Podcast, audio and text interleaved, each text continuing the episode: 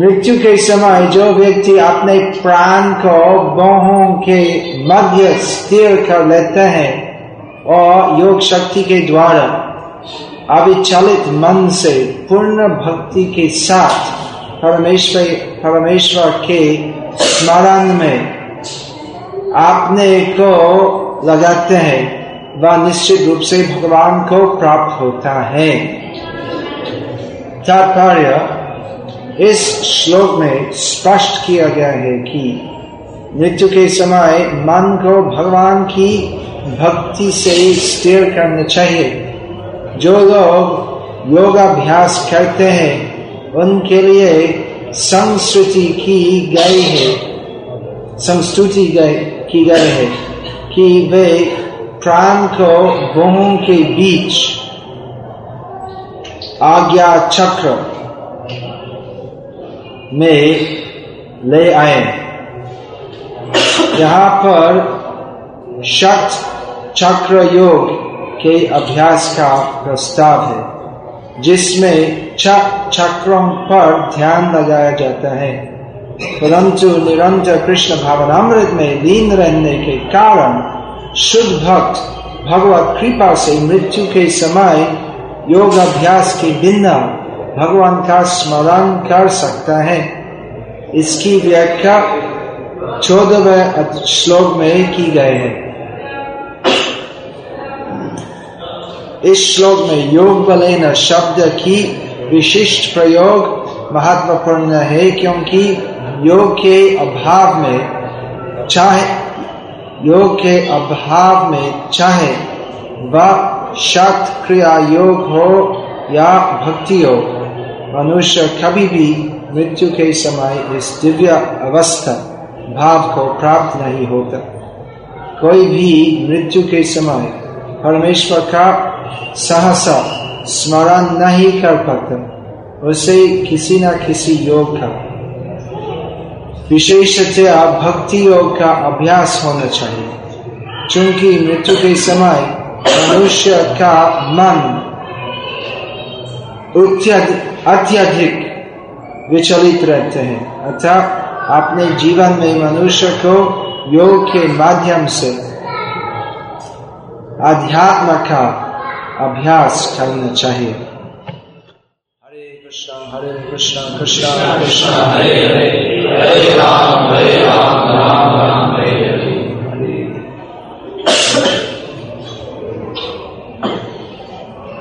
इसके दो अध्याय के पहले।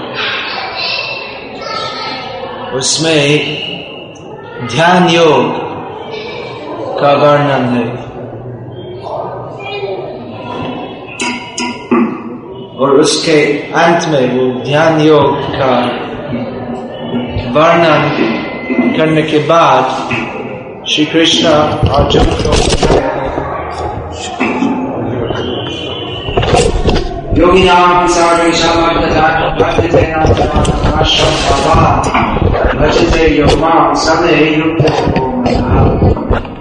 सभी प्रकार के योगियों में श्रेष्ठ मेरा भक्त जो मेरे साथ युक्त है श्रद्धान्वित होने से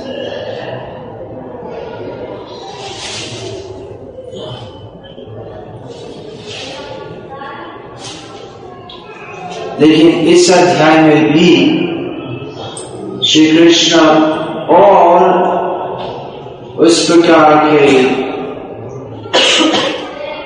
अष्टांग योग, उसके बारे में और कुछ चर्चा करते हैं। और इस श्लोक में भी वो श्रद्धावान भजते योग समय युक्त मत श्लोक का अर्थ की भक्ति योगी श्रेष्ठ योगी है।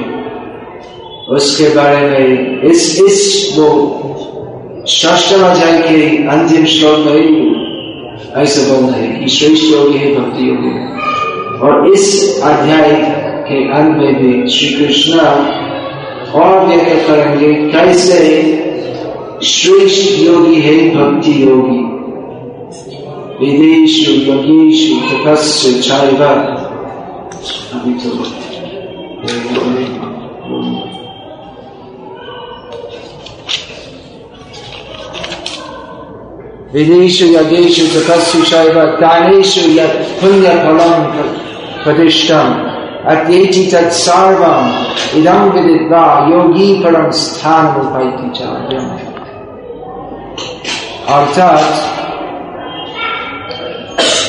जो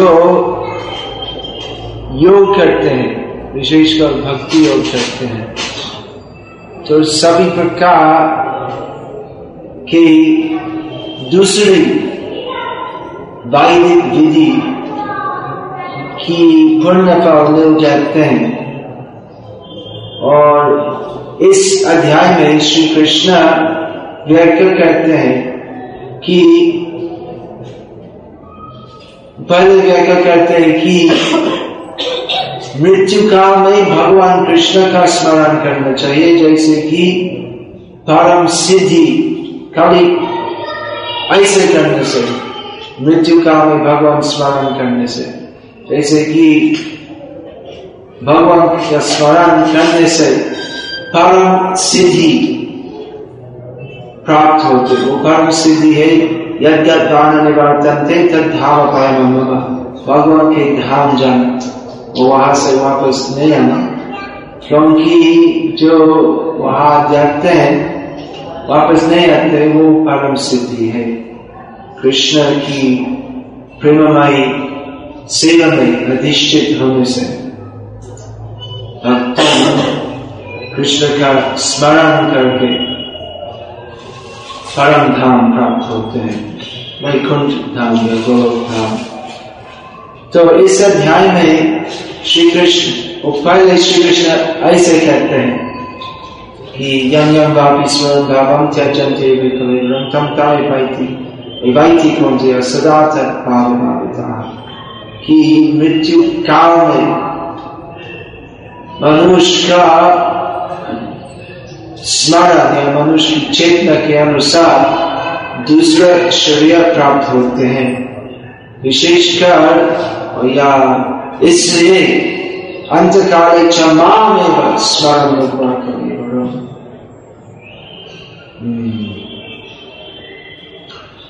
कृष्ण का स्मरण करना चाहिए। करीब शरीर चरण का समय क्योंकि अगर कृष्ण का स्मरण करना है कृष्ण को प्राप्त होते हैं। तो कैसे कृष्ण का स्मरण करना?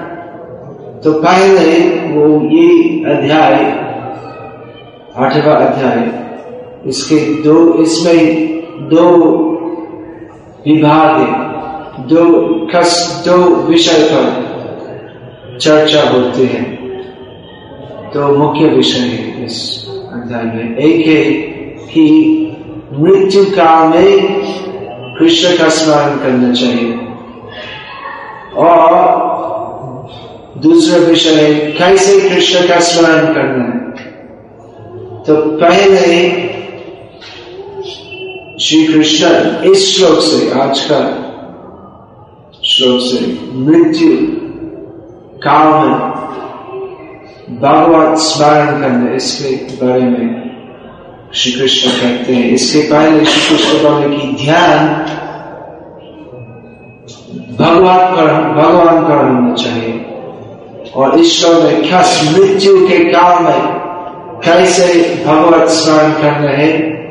योग अभ्यास करने से इसका वर्णन का शुरू होते हैं। और आ, इसके बाद श्री कृष्ण कहेंगे कैसे योगिया यथार्थ समय पर स्विच से शरीर त्याग करते हैं। अनुकूल समय में मतलब योगिया प्राण को नियंत्रण करते हैं, क्योंकि आत्मा जीव आत्मा शरीर में विराजमान है। और एक शरीर से दूसरे शरीर जाते कैसे सूक्ष्म शरीर की माध्यम से।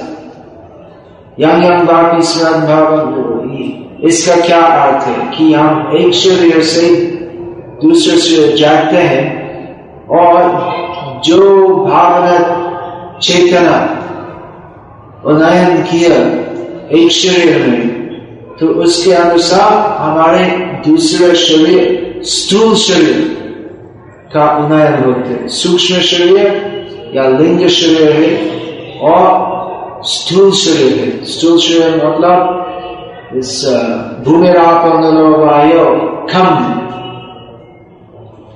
पंच वस्तु है। भूमि भूमि आपो जल आग वायु और खम, खा, क्या बोलते आकाश। आकाश तो ये ये पंच स्थूल वस्तु के द्वारा इस स्थूल शरीर गठित होते भौतिक प्रकृति के द्वारा।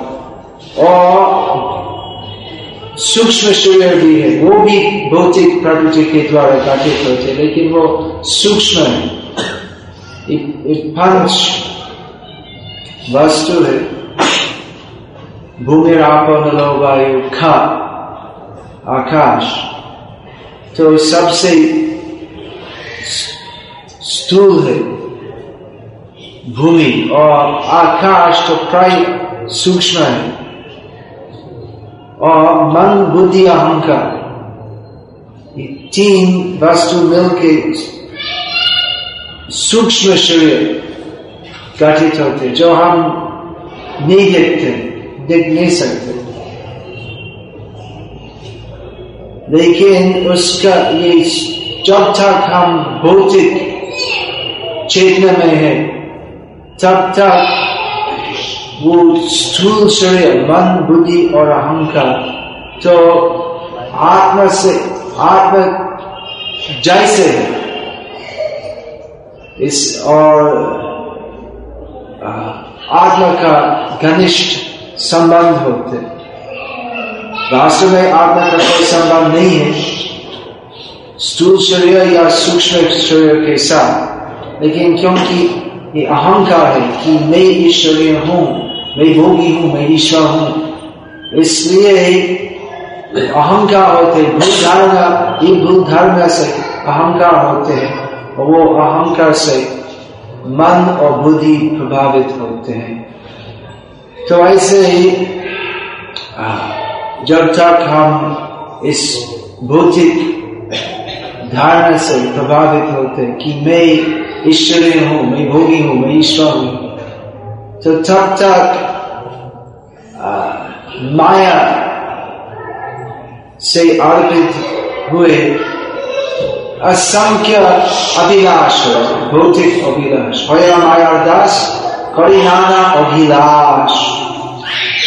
अनेक असंख्य इच्छाएँ होती हैं।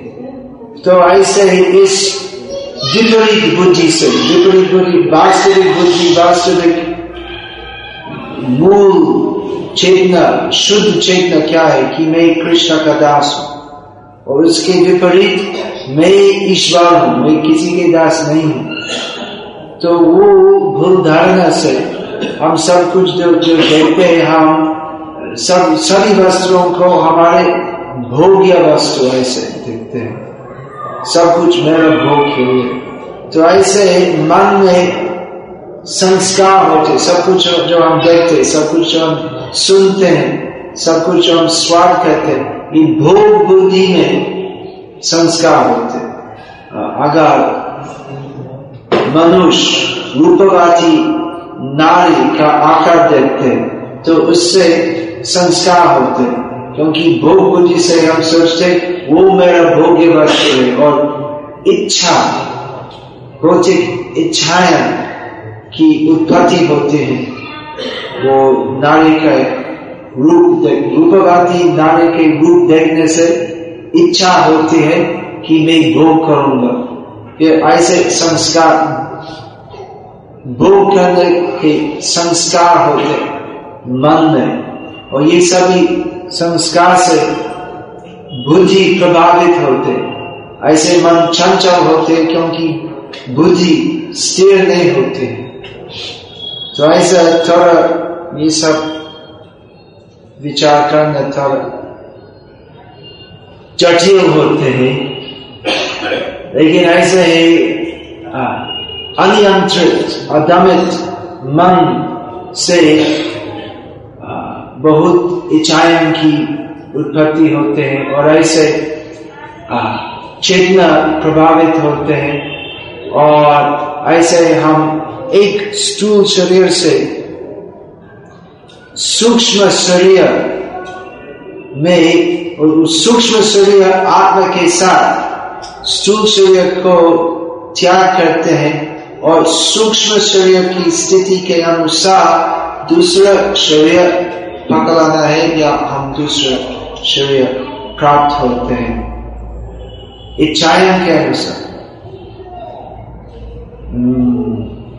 जंतुर्देहोपत्ति कर्मणा दैव नेत्रेण जंतुर्देहोपत्ति कर्म फल के अनुसार और दैव नेत्र अर्थात देव, भगवान और देवतागण जो इस भौतिक भौतिक जगत में भगवान के प्रतिनिधियाँ है भगवान के सहायक है। इस भौतिक संसार का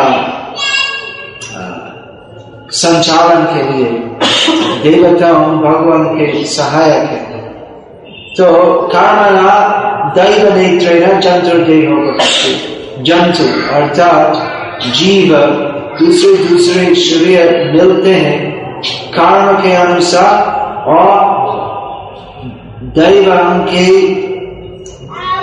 संचालन से। तो ये से आप अपने कर्म के अनुसार और अपनी इच्छाएँ के अनुसार सब देवा के संचालन से हम दूसरे दूसरे शरीर मिल जाते हैं, मिलते तो ऐसे है कर्म फल और इच्छा, ये दोनों दोनों के अनुसार दूसरे दूसरे शरीर प्राप्त होते हैं। उदाहरण स्वरूप एक व्यक्ति अगर नेता होना चाहते, बड़ी इच्छा है नेता होना। लेकिन ऐसा ही बहुत लोग है जो नेता होना चाहते हैं। लेकिन नेता का मतलब जो दूसरों के ऊपर है तो नेता एक होते हैं और सामान्य लोग नेता के आदेश पालनकारी ज़्यादा होते अगर सब नेता होते तो कोई नेता नहीं है। ऐसे कोई कोई बोलते सब भगवान है। तो इसका मतलब एक्चुअली जो ऐसे बोलते भगवान में कोई भरोसा नहीं है। क्योंकि भगवान का मतलब जो सबके ऊपर है। क्योंकि नेता एक होगा और जन साधारण तो अलग है। तो अगर किसी की प्रबल इच्छा है कि मैं नेता हूँगा तो इच्छा है। लेकिन काम फल वैसे भी होना चाहिए, कुछ पुण्य होना चाहिए ऐसे ऐसी स्थिति प्राप्त करने के लिए। अगर इच्छा प्रभाव है लेकिन पुण्य नहीं है तो ऐसा दैव नेत्रेण देव, भगवान और देवतागण के संचालन से वो पुण्यहीन व्यक्ति नेता हो सकते, कुत्ते के नेता, या क्वीन क्वीन एंड चीटी की नेता तो नेता और ऐसी स्थिति मिलते हैं। लेकिन भारत के राष्ट्रपति वैसे नेता नहीं है।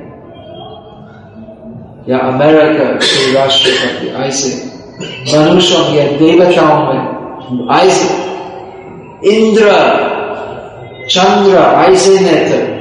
तो ऐसी स्थिति मिलना तो बहुत पुण्य कर्म ऐसी स्थिति के लिए बहुत पुण्य कर्म करने पड़ेगा और ऐसे भारत के राष्ट्रपति ऐसी स्थिति के लिए बहुत इंद्र के पद मिलने से कम पुण्य होना चाहिए फिर भी पुण्यवान होना चाहिए लेकिन क्या है, अगर राष्ट्रपति हो तो सभी राष्ट्र की प्रजाओं के कर्म फल में भाग लेते तो एक्चुअली राष्ट्रपति नहीं होना चाहिए, क्योंकि अगर राष्ट्रपति अच्छी तरह धार्मिक प्रजाओं को मार्गदर्शन नहीं देते तो वो प्रजाओं के कारण फल में भागी होते हैं। और आज आजकल सब पापी है। तो आजकल राष्ट्रपति कल के क्या होगा?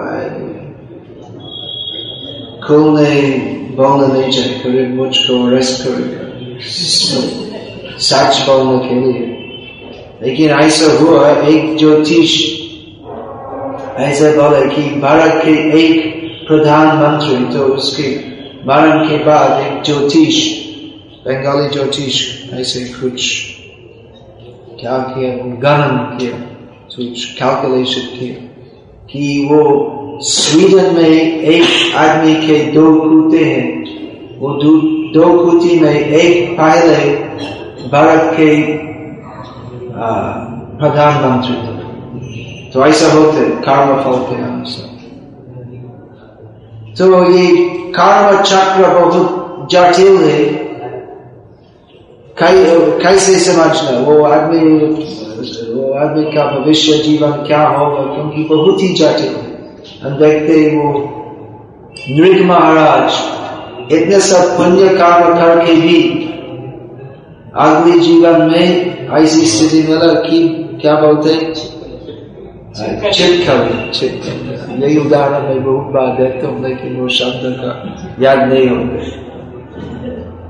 छिपकली संस्कृत में सारे श्रुत बोलते लेकिन हिंदी बोलने वाले वो शब्द दिल को नहीं समझते। तो ऐसा कर्म चक्र बहुत जटिल है लेकिन इसका मूल आधार बहुत सारा है, कि मन के अनुसार और मानसिक स्थिति के अनुसार दूसरे दूसरे श्रेय प्राप्त होते हैं। इसलिए जो बुद्धिमान है भौतिक स्थिति परिदर्शन करके विचार करते हैं कि ब्रह्म भुवनालोक पुनरा पुनरावर्तन अर्जुन कि अब्रह्म ब्रह्म लोक लेकर पाताल और उसके नीचे, उसके नरक भी सब दुखमय है, पूरे जगत दुखमय है। इसलिए मनीषी लोग प्रयास करते हैं, इस भव संसार से मुक्त होना। योगी योगी बन बन जाते योग कहते हैं जैसे कि मुक्त होंगे। तो योग योग का योग का मूल क्या है? मन और इंद्रियों को दमन करना। योग इंद्रिय संगम्य ये योग का डेफिनेशन है। डेफिनेशन क्या बोलते हैं?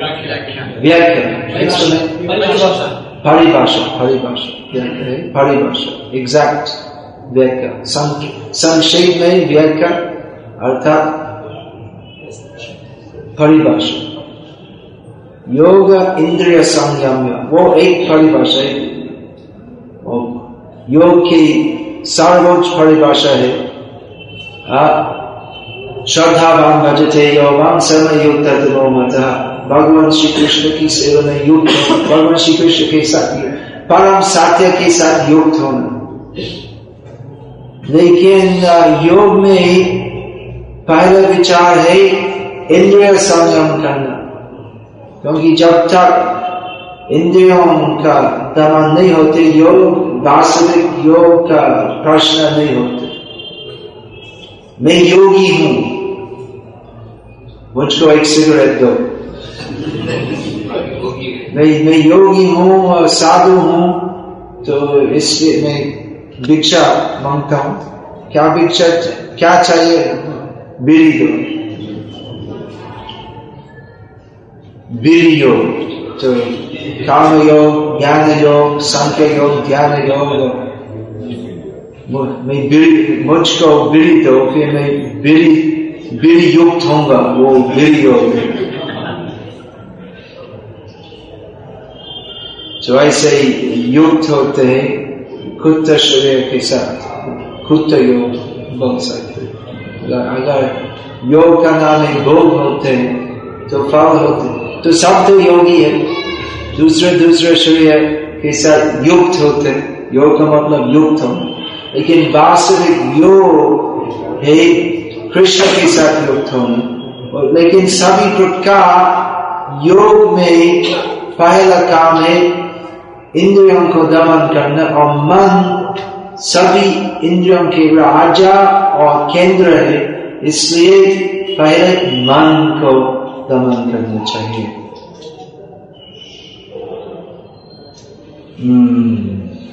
और ऐसे मन दमन करने से मन स्थिर हो सकते और ऐसे योगी अपना वंचित सिद्धि और गति प्राप्त हो सकते हैं। तो पहले मन को दमन करना चाहिए। और इस अध्याय में, इस अध्याय के दूसरे भाग में श्री कृष्ण व्याख्या करते हैं। तो कैसे मन स्थिर करके योगी इनकी वंचित सिद्धि प्राप्त हो सकते हैं और कैसे परलोक गमन कर सकते वैकुंठ गमन कर सकते वो यंत्र जैसे योग पद्धति पालन करने से प्रॉपर दृष्टि से मैकेनिकल योग कैसे बोलना है हिंदी में यांत्रिक योग लेकिन same meaning comes through mechanical system means खाली योग के नियम पालन करने से औपचारिक योग मैकेनिकल मीन्स उसमें वो वो प्रेम स्फूर्ति नहीं होती है। तो खाली ऐसा नियम पालन कर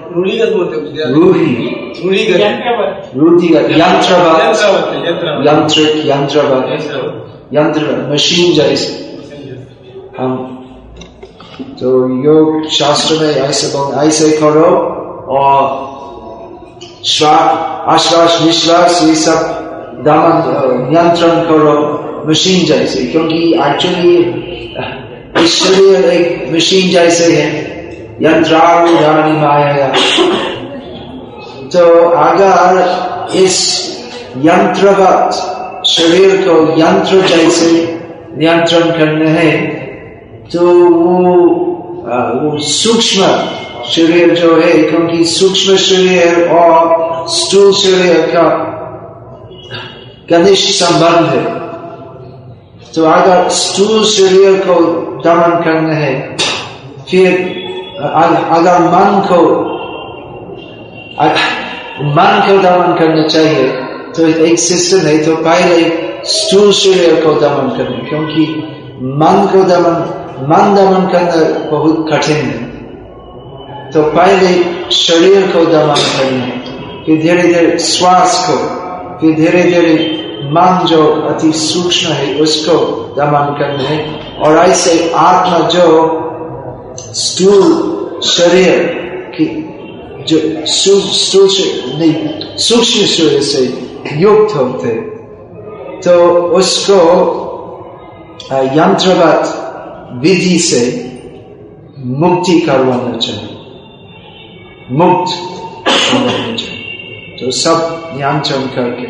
तो फिर आत्मा सभी चक्र में स्थापना करना चाहिए और सबसे नीच चक्र से दूसरे दूसरे दूसरे दूसरे दूसरे दूसरे दूसरे चक्र पर स्थापन करना है। फिर अंत में ही वो सबसे ऊपर चक्र क्या बोलते हैं? ब्रह्मरंध्र उसका दूसरा नाम भी है। हम्म? नहीं। नहीं, दूसरा नाम है वो योग योग शास्त्र में चक्र उसका चक्र का नाम मुझे पता नहीं। हम्म? फिर उधर से ब्रह्मरंध्र है इसमें एक चक्र है सर्व तो इस ब्रह्मरंध्र से अगर वो आत्मा शरीर छोड़ देते हैं तो साक्षात परम पद जाते हैं। लेकिन आरूह्य पृथ्वी परम पदम तथा पतंती अधहा क्योंकि भागवत प्रीति नहीं होती है तो बहुत कष्ट करके भी, बहुत तपस्या करके भी अगर वैसे मुक्त होते हैं तो वापस आते हैं। तो इसलिए इस श्लोक में श्री कृष्ण भक्तों के बारे में बोलते भक्त्या युक्त योग बल चाहिए तो एक प्रकार की भक्त है जो भक्ति और योग दोनों मिश्रित करते हैं। एक प्रकार के योगी है, जिनकी श्रद्धा है। इस यंत्रवत, योगिक पद्धति में, कस सात्य युग में ध्यान से भगवत की आराधना साधारण हुई। और उस काल में सब परमा अधिक लोग परमहंस जैसे थे और योग और ध्यान द्वारा भगवत प्राप्ति के लिए प्रयास किए थे। लेकिन इसके बाद ये, ये भक्ति और योग वो क्रिया योग बोलते जो भक्ति योग और ध्यान योग का मिश्रण क्रिया योग बोलते तो इसके बाद हाँ इस उसका योग वर्णन करने में श्री कृष्ण कहते हैं कि ऐसे योगी प्रतीक्षा करते हैं वो अनुकूल समय के लिए, जिसमें शरीर त्याग करने में परम सिद्धि प्राप्त करेंगे। लेकिन उसके बाद श्री कृष्ण कहते हैं कि जो मेरे भक्त थे तो अनुकूल समय के लिए, अनुकूल स्थिति के लिए, ये सब के लिए प्रतीक्षा करना और और आपन को प्रस्तुत करने का कोई प्रयोजन नहीं है। क्योंकि भक्तों जिस स्थिति में भी, जिस काल में भी जो शुद्ध भक्त है तो हमेशा भगवान का भगवान का स्मरण करते हैं तो जो भी अवस्था में भी शरीर त्याग करते हैं, भगवत धाम भगवत धाम पर पहुँच जाते हैं। क्योंकि अंत काले चला में स्मरण मुग्धा कले या प्रयाति समद्भावम याति नास्यंत्र संशय। जो मुझको स्मरण करते तो मुझको प्राप्त होते हैं। लेकिन इस सिस्टम में, योग पद्धति में तो जो शुद्ध भक्त नहीं है, प्रयास करते हैं, भगवान का स्मरण करना योग पद्धति पालन करने से, लेकिन वो यो, वो योग बल जो है, दुर्बल। कृष्ण प्रेम प्राप्ति। क्योंकि उससे भगवान प्रसाद नहीं होते। तो अगर हम सोचते हैं कि अपने प्रयास से मैं भगवत धाम प्राप्त होऊँगा प्राप्त होऊँगा तो वो वो प्रयास कठिन है और दुर्बल भी है। क्योंकि उससे भगवान प्रसन्न नहीं होते अगर हम बहुत कठोर कठोर तपस्या करेंगे तो उससे क्या फ़ायदा होगा?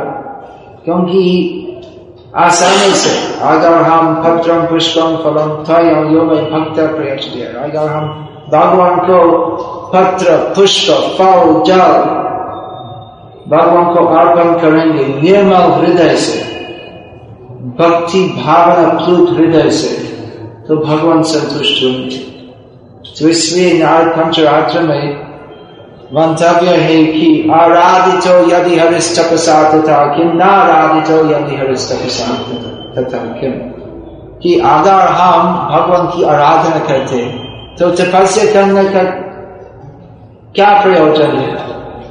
कोई ज़रूरत नहीं है। अगर हम भगवान की सेवा करेंगे, प्रेममयी सेवा करेंगे तो ये सब कठिन तपस्या करने का कोई ज़रूरत नहीं है।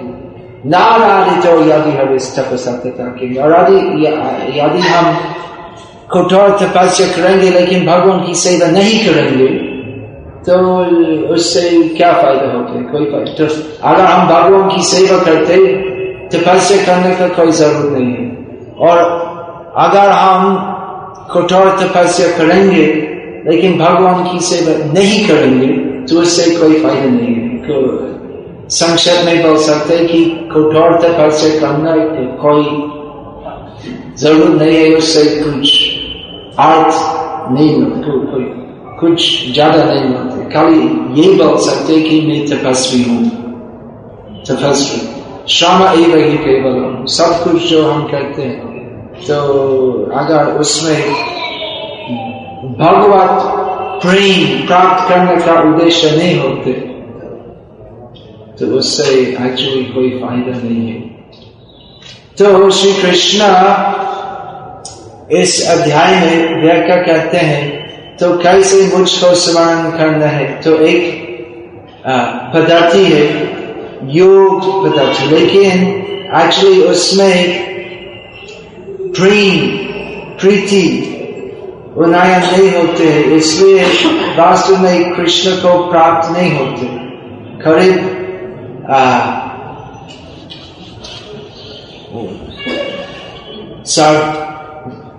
सामीप्य, सालोक्य सालोक्य, एक प्रकार की मुक्ति है, सालोक्य मुक्ति या सयुज मुक्ति, जिसमें भगवत धाम प्राप्त होते लेकिन भक्ति नहीं होती है बिल्कुल और एक दूसरे सालोक्य भगवान की धाम में स्थित होना। लेकिन, करीब जो सालोक्य मुक्ति प्राप्त होने वाले तो अगर ज़्यादा भक्ति की भावना नहीं होती है तो भगवान के लोग जागते हैं, लेकिन भगवान की सेवा करने के लिए ज़्यादा रुचि नहीं है। तो इसलिए भगवत धाम प्राप्त होते, लेकिन भगवान की सेवा में नहीं लगाते। इसलिए आरोह्य कृष्ण परम पदम तथा पतंत्य तो तो वापस आते हैं, क्योंकि भगवान की सेवा के लिए रुचि नहीं है।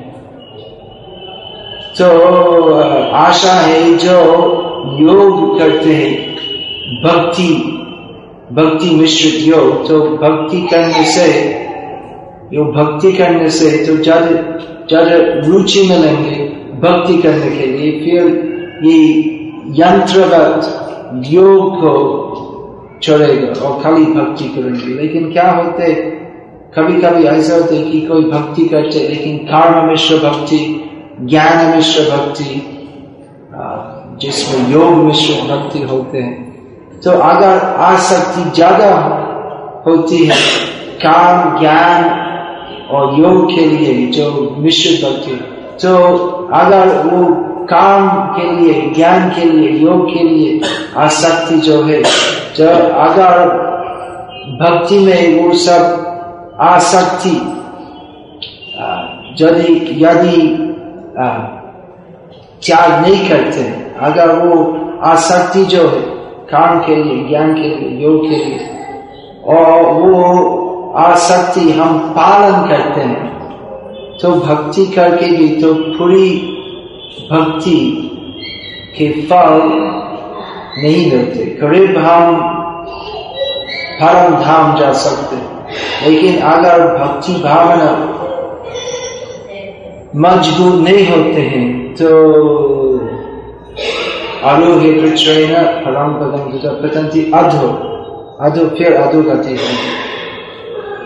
तो वास्तविक भक्ति क्या है, जिसमें हम केवल कृष्ण की कृपा कृपा के ऊपर निर्भर करते हैं। अगर हम अपना प्रयास प्रयास करते हैं, भगवान के धाम जाना तो करीब हम जाएँगे। लेकिन अगर हम भगवान को खुश नहीं करते हैं तो वो वास्तविक भक्ति नहीं होगी। इसलिए अंत में श्री कृष्ण कहते हैं कि, फिर कहते एक बार बोले कि ये सब कठोर योग करने का कोई ज़रूरत नहीं है, मेरी भक्ति करो। तो फिर इस अध्याय में भी उदाहरण देते हैं कि कैसे योगिया बहुत कष्ट करके प्रयास करते हैं, परम पद प्राप्त होना। लेकिन वो सब जो मिलते हैं, बहुत कठिनाई से, भक्तों आसानी से मिलते, केवल मेरी भक्ति करने से। और वास्तव में भक्तों, और भी मिलते, जो योगिया और ज्ञानियों कारण मिलते, और ज़्यादा मिलते। कम प्रयास करना है और ज़्यादा फल मिलना। कम प्रयास मतलब भक्ति में इतने से कठिन तपस्या ध्यान इत्यादि करने का ज़रूरत नहीं भक्ति मार्ग सरल है, आनंदमय आनंदमय है। और परम फल दाता है। इसलिए शुद्ध भक्ति पंथ पालन करना चाहिए। तो श्री कृष्ण इस इस श्लोक से थोड़ा विस्तार रूप में योग पद्धति व्याख्या करते हैं। और अंत में पूरी पूरी गीता में वो सारनाम जो है श्री कृष्ण आर कहेंगे कि वो सब दूसरा रास्ता पालन करने का कोई ज़रूरत नहीं, कोई ज़रूरत नहीं है, भक्ति में बाधा होते हैं। इसलिए सर्वधर्मान पवित्र माम एकम श्री कृष्ण कारण पंथ ज्ञान पंथ और योग पंथ तीनों की थोड़ा सा वर्णन करते हैं खाली ये सभी पंथ की कमज़ोरी का प्रकार का प्रकाश करने के लिए और कि भक्ति ही शुद्ध कृष्ण भक्ति ही श्रेष्ठ पंथा है इसको स्थापना के लिए। हरे कृष्ण।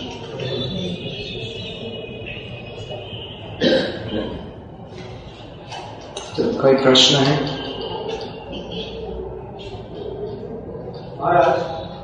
आपने बताया सूक्ष्म शरीर के साथ एक एक बात है। आ, जो आपके प्रश्न के बारे में नहीं है।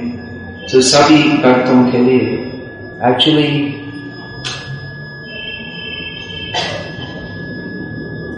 गुरु महाराज करना चाहिए वो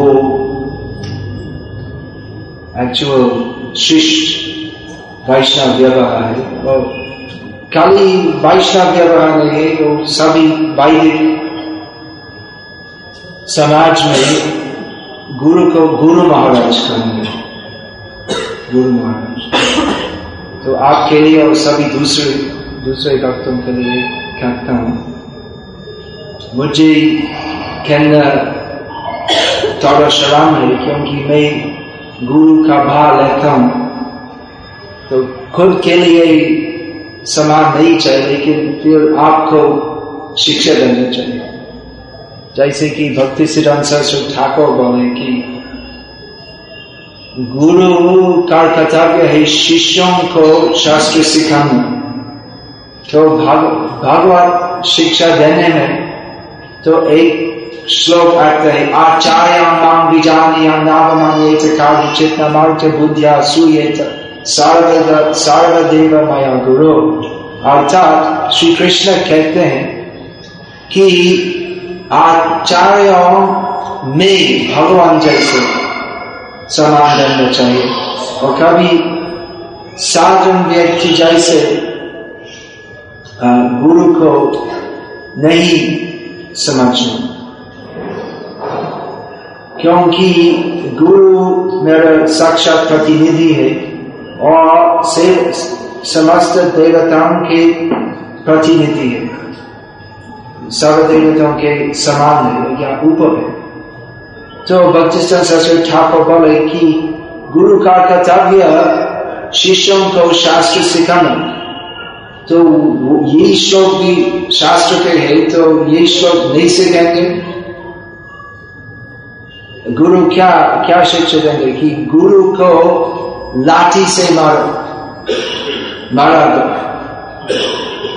नहीं, शास्त्र में जो है ऐसे ही शिक्षा देना चाहिए तो गुरु का कर्तव्य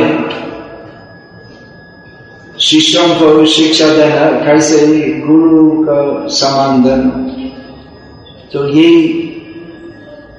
उचित है, गुरु महाराज। संबोध, गुरु को गुरु महाराज ऐसे संबोधन करना महाराज ना तो ये सभी शिष्यों के लिए जो नहीं जानते। तो आपका प्रश्न। महाराज। मन बुद्धि अहंकार सूक्ष्म शरीर का साथ चला जाता है उस टाइम आत्मा का क्या स्थिति है? आत्मा जब तक आत्मा भौतिक स्थिति में है तब तक लिंग शरीर या सूक्ष्म शरीर नहीं रहते हैं। श्री कृष्ण कहते ईश्वर सार्वभूता नाम हृदय अर्जुन कि वो हृदय हृदय के इलाका में वो जीवात्मा एक विशेष शरीर में रहते हैं। तो जब एक शरीर से दूसरे शरीर जाते हैं तो सूक्ष्म शरीर के साथ जाते हैं। और सूक्ष्म शरीर की स्थिति के अनुसार मतलब चाहे सात्विक राजसिक, तामसिक तो वैसे श्रेयते ऊर्ध्वं गच्छन्ति सत्त्वस्तो मध्ये तिष्ठन्ति राजसः जगन्यगुणवृत्तिस्तो अधो गच्छन्ति तामसः अगर सूक्ष्म शरीर सात्विक भावना से भावित है। तो जीव आत्मा जो सूक्ष्म शरीर के अंदर में फंस गए तो वो सात्विक ऊपर गति मिलते हैं। अगर राजसी है तो मध्य स्थिति मिलती है। और अगर जगन्य तमगुणी है, अगर मन तमगुण से ज़्यादा लिप्त होते हैं तो अधोगति मिलती हैं।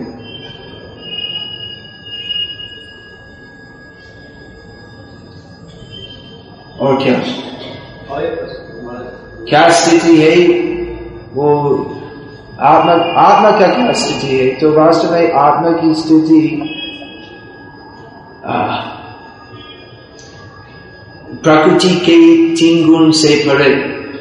लेकिन अहंकार से, अहंकार अभिभूत अहंकार से हम सोचते हैं, मैं इस भौतिक जगत में हूँ। वास्तव में हम इतने नहीं। लेकिन क्योंकि हम शरीर के साथ आत्म परिचय करते मैं बंगाली हूँ, मैं पुरुष हूँ, मैं महिला हूँ मैं कुत्ता हूँ। जो भी शरीर हम मिलते उसके साथ हम आत्म परिचय करते वो अहंकार है। और उसका कारण से हम दूसरे दूसरे शरीर मिलते इच्छाएँ की पूर्ति का प्रयास करने के लिए और कर्म फल के अनुसार। तो आत्मा की स्थिति है, भौतिक वस्तुओं से पृथक लेकिन क्योंकि हमें चाहते हैं कि ईश्वर हम हम भोगी तो इसलिए हम भौतिक शरीर के माध्यम से अवसर मिलते हैं तो न कहो ईश्वर और भोगी होना। लेकिन वास्तव में आत्मा का कोई संबंध नहीं है। ये सभी भौतिक वस्तुओं के साथ ये बात समझना तो मुश्किल है, क्योंकि हम, हमारे इतना सा इतनी बड़ी भूल धारणा है मैं इस शरीर हूँ। इसलिए ये सब समझना थोड़ा कठिन है। लेकिन वास्तव में आत्मा का कोई संबंध नहीं है। भौतिक जागत भौतिक शरीर के साथ। ना ही स्थूल शरीर और ना ही लिंग शरीर। हम्म। आत्मा जब भौतिक शरीर को छोड़ देता है तो भौतिक शरीर में नौ द्वार होता है। हम्म। तो कौन सा परिस्थिति में कौन सा द्वार से आत्मा शरीर को छोड़ता है? हाँ ऐसे बोला था कि अगर ब्रह्म रंध्र से निकल जाते तो मुक्त होते। हैं लेकिन और, और अगर निवृत्ति वो क्या बोलते नीच नीच से जाते हैं। हाँ? निम्न द्वारा। निम्न द्वारा। अगर वो द्वार से शरीर त्याग करते हैं। तो निम्न द्वार निम्न द्वार से गमन करने से निम्न अवस्था मिलना है। उस तरफ़ जाना। है ऊपर से ऊपर से, ऊपर का द्वार जाने से ऊपर जाना है। और नीचे से जाने से नीचे जाना है। लेकिन भक्तों तो ये सब ये सब ज़्यादा विचार नहीं देते क्योंकि भक्तों, भगवान की ऊपर, भगवान की कृपा के ऊपर निर्भर करते हैं कि हम भगवान की रक्षा में है। और कीट जन्म हाव जता तु अदस, वही मुख्य ब्रह्म जन्म नहियाश तो भगवान जो भी अवस्था मुझको देते हैं, मैं ग्रहण करूँगा। लेकिन यही मेरी आशा है कि कीट मिल के भी मैं आपकी सेवक आपकी सेवक होंगे और ब्रह्मा जैसे इतना उच्च जन्म नहीं चाहता हूँ। अगर वो ब्रह्मा ब्रह्मा तो आपकी दास नहीं है। तो भक्तों, पूरा कृष्ण की कृपा की, कृष्ण की कृपा को कृष्ण की कृपा के ऊपर निर्भर करते हैं। और ऐसे भगवान राक्षित होते हैं। भक्तों की श्रद्धा है कि अगर हम प्रयास करेंगे कृष्ण भक्ति में तो भगवान अवश्य ही हमको रक्षा करेंगे। और यही श्रद्धा का अर्थ श्रद्धा शब्द विश्वास कोई सुदृढ़, निश्चय कृष्ण भक्ति कैले सर्व काम कृत है भक्तों की श्रद्धा है कि काम ज्ञान योग का, का प्रयास कर कोई प्रयोजन नहीं खुद के लिए कोई प्रयास का कोई प्रयोजन नहीं क्योंकि अगर हम भगवान की सेवा करेंगे भगवान हमारे सब समाधान करेंगे तो शास्त्र में ऐसे वही उदाहरण है, जैसे कि द्रौपदी जब तक कप्र को पकड़ लिया तब तक गोविंद की कृपा नहीं मिली। तो जब असहाय गोविंद गोविंद बोले, तब श्री कृष्ण अपर्याप्त कप्र दिए थे। तो जब तक आपने प्रयास किया आत्मरक्ष के लिए जब तक गोविंद की कृपा नहीं हो।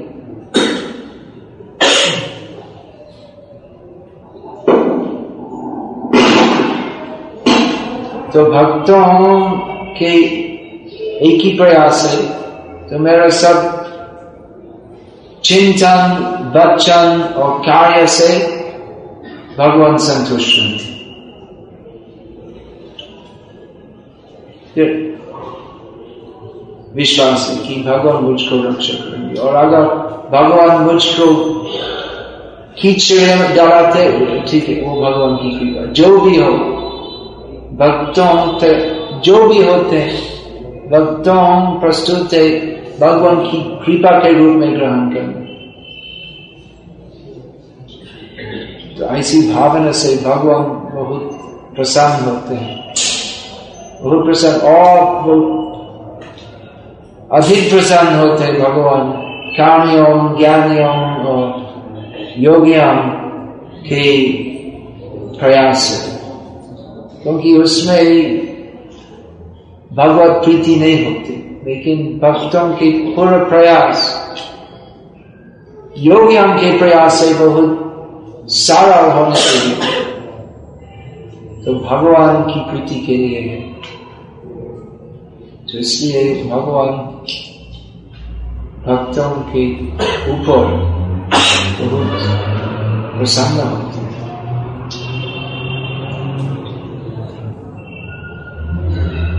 हरे कृष्ण आत्मा जब शरीर छोड़ देता है तो कितना समय इमीडिएट शरीर मिलता है या कुछ समय के बाद समय कितने समय शरीर छोड़ने के बाद कितने समय लगते दूसरे शरीर प्राप्त करना। तो पहले समझना चाहिए, समय कैसे होते हैं? समय क्या है? इसमें शास्त्र में और आधुनिक विज्ञान में, दोनों में, भौतिक समय का वर्णन है इट इज़ ऑल रिलेटिव क्या बोलते हैं हिंदी में? सापेक्ष सापेक्ष ब्रह्मा जी की आयु सौ वर्ष और एक कीट जो खाली छह सात घंटे जीवित उस शरीर में जीवित रहते उसका आयु सौ वर्ष की है। दोनों की अनुभूति है सौ वर्ष आयु। ब्रह्मा जी के एक दिन कितना लंबा है? इस इस पृथ्वी की कितना वर्ष तो समय सापेक्ष है। एक व्यवहारिक जीवन में एक उदाहरण है।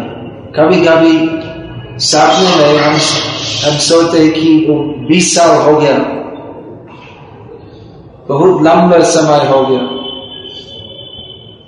लेकिन सपना तो कितना, दस दस बीस मिनट होते हैं। कितने मिनट होते हैं?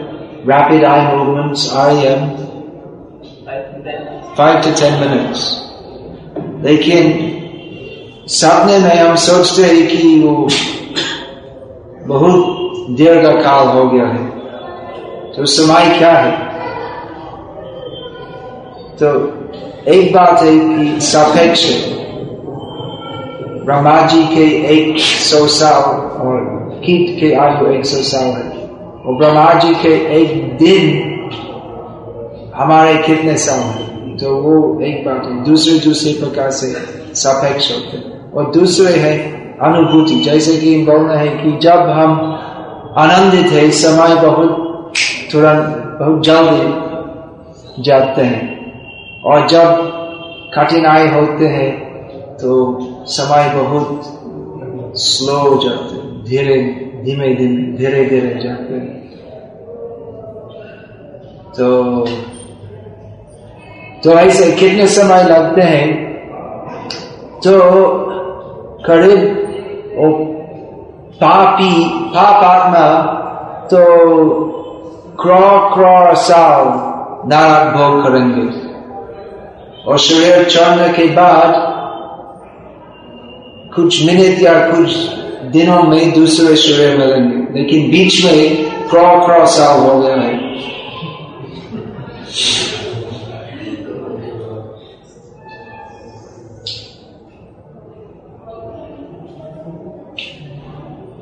और सबकी सबकी स्थिति एक ही नहीं है।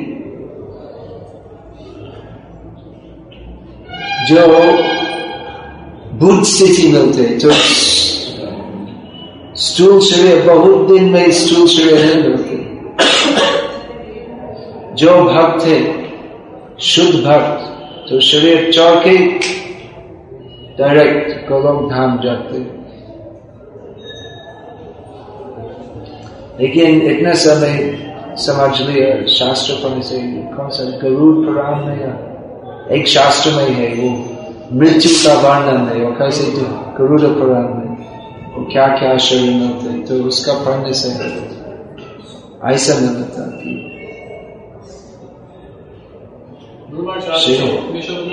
छह से सात महीने लगते हैं। उपनिषद में शायद ऐसा वर्णन है कि मृत्यु के बाद छह से सात महीने मुक्ति मृत्यु? के बाद। मृत्यु के बाद। छह से सात महीने लगते हैं दूसरा शरीर मिलने के लिए अच्छा।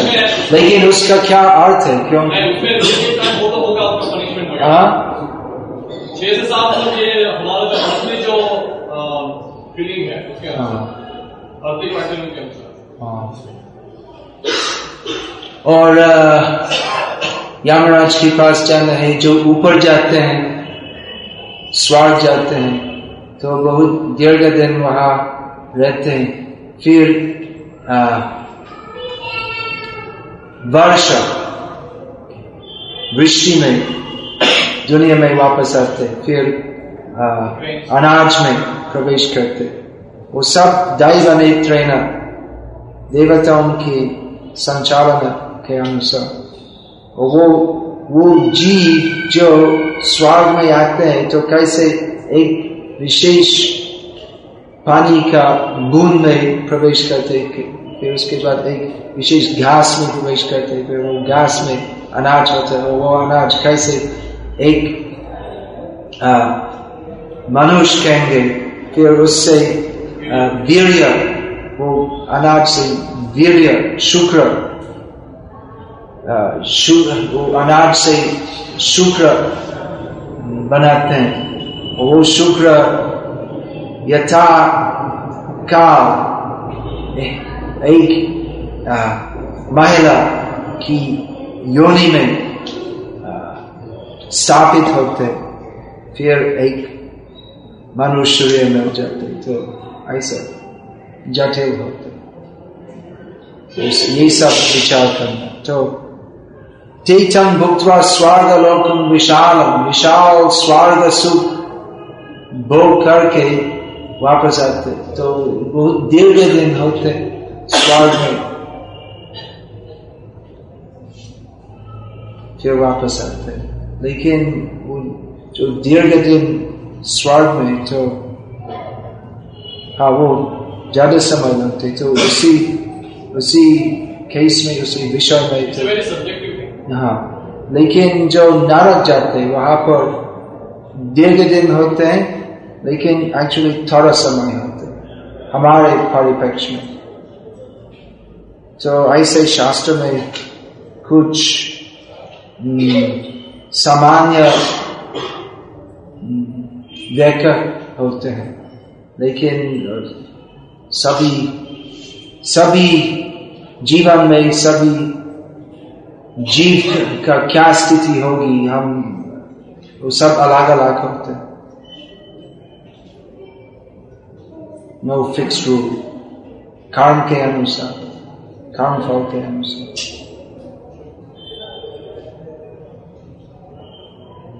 हरे कृष्ण।